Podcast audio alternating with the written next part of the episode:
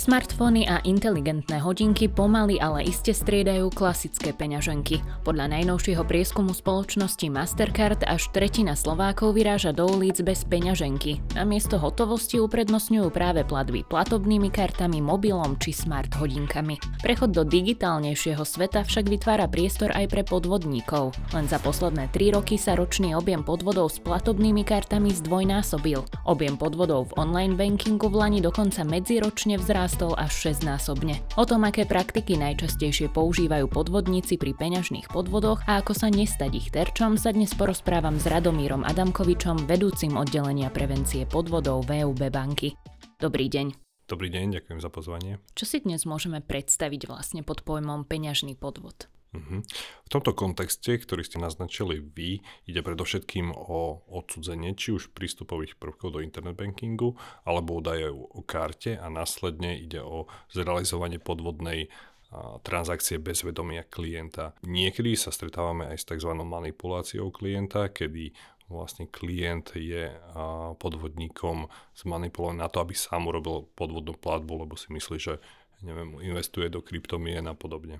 Tak ale najčastejšie teda ide o zneužitie citlivých platobných a bankových údajov, ak to správne chápem. Akým spôsobom ich však podvodníci od ľudí získajú?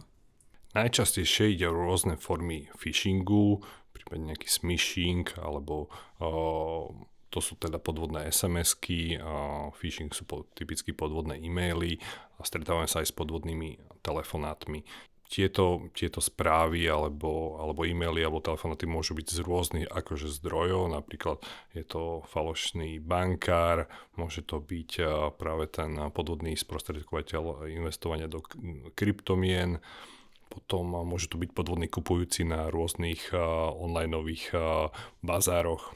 Na aké objemy financií podvodníci primárne cilia? Sú to väčšie čiastky, ktoré nárazovo z účtu odsudzia, alebo ide skôr o menšie sumy, ktoré možno si potom presúvajú postupne z účtu?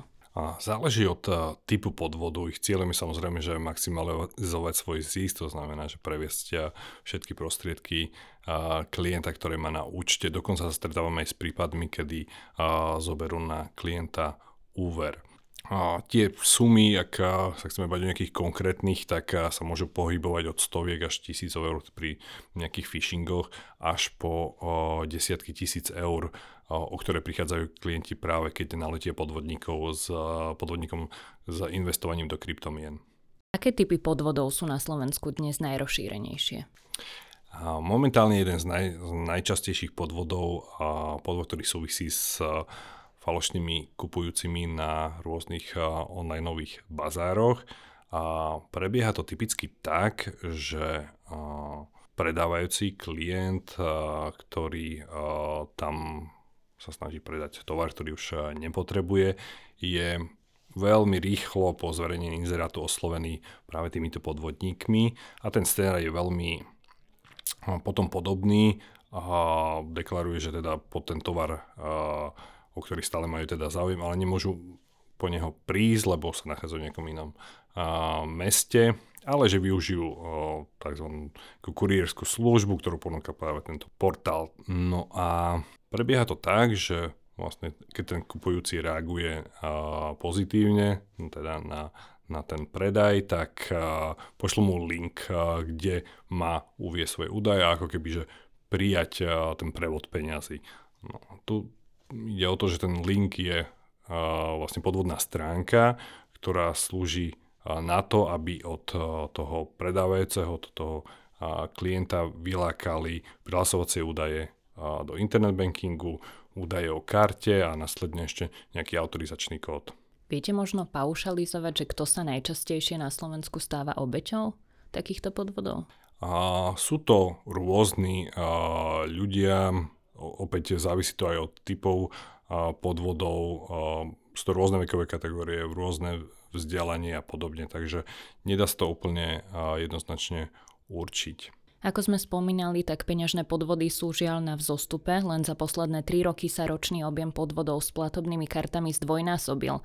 Ako môžu ľudia vôbec rozpoznať, ja neviem, podozrivý e-mail či SMS správu od oficiálnej komunikácie banky? Na čo si možno dávať najväčší pozor? Pri e-mailoch alebo správach je veľmi pomerne jednoduché odhaliť to, že kto je skutočne odosielateľ. Stačí, stačí vlastne skôr prejsť na to poličko s odosielateľom a sa, to, sa vám tam zobrazí vlastne skutočný odosielateľ správy. Ďalšia vec je, že tieto či už e-maily alebo SMS-ky obsahujú vždy internetový link. Takže na to by som neodporúčal klikať, ak už sa klient nachádza teda na tej na tej stránke, na ktorú, na ktorú klikol po prijatí SMS alebo e-mailu.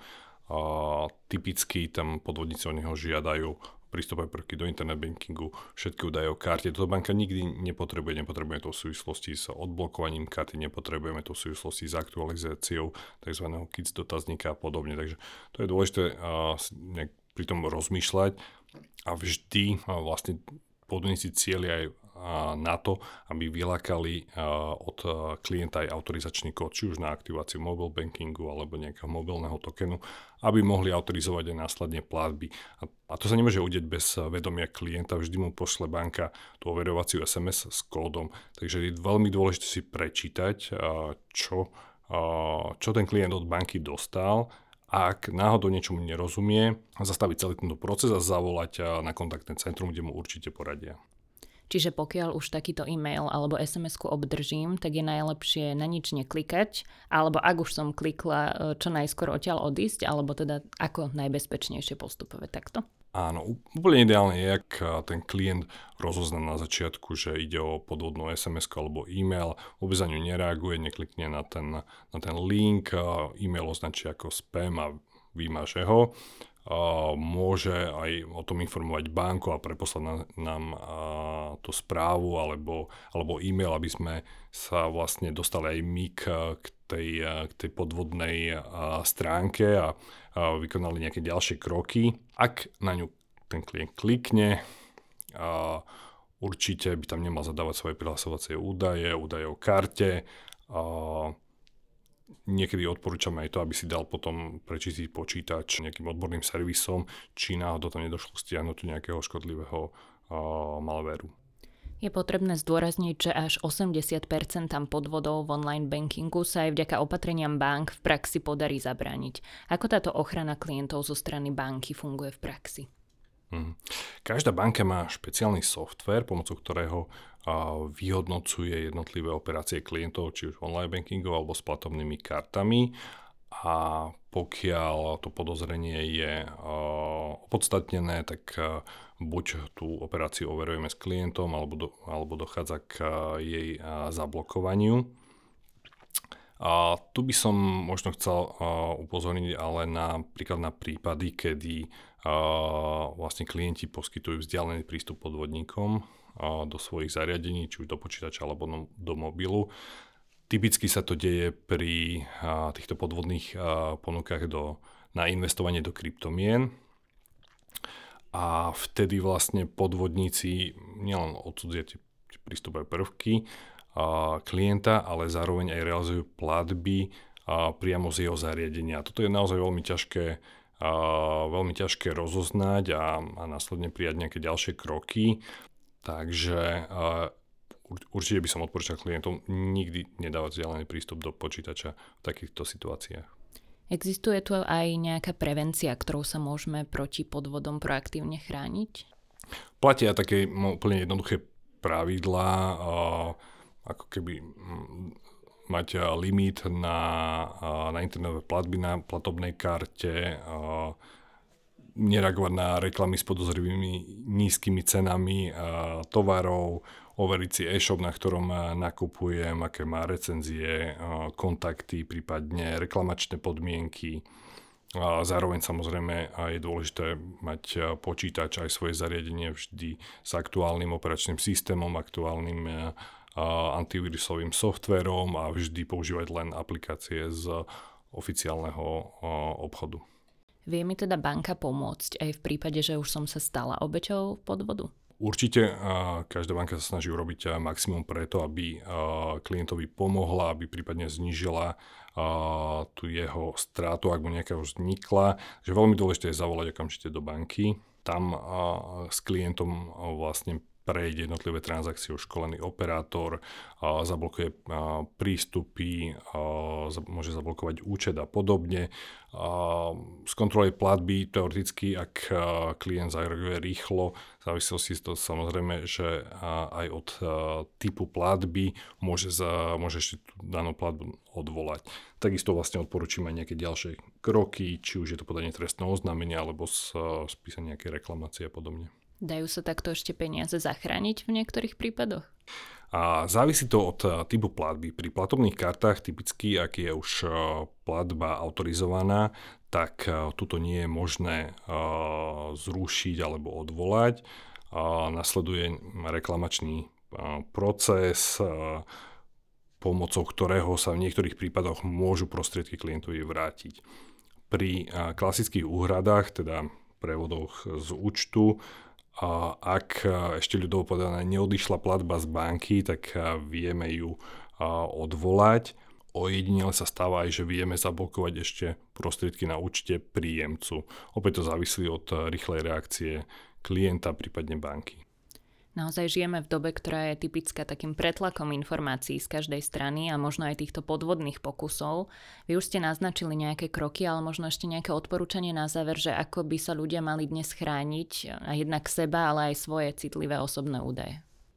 Treba zdôrazniť, že platenie v online svete, či už kartou alebo prostredníctvom online bankingu je bezpečné.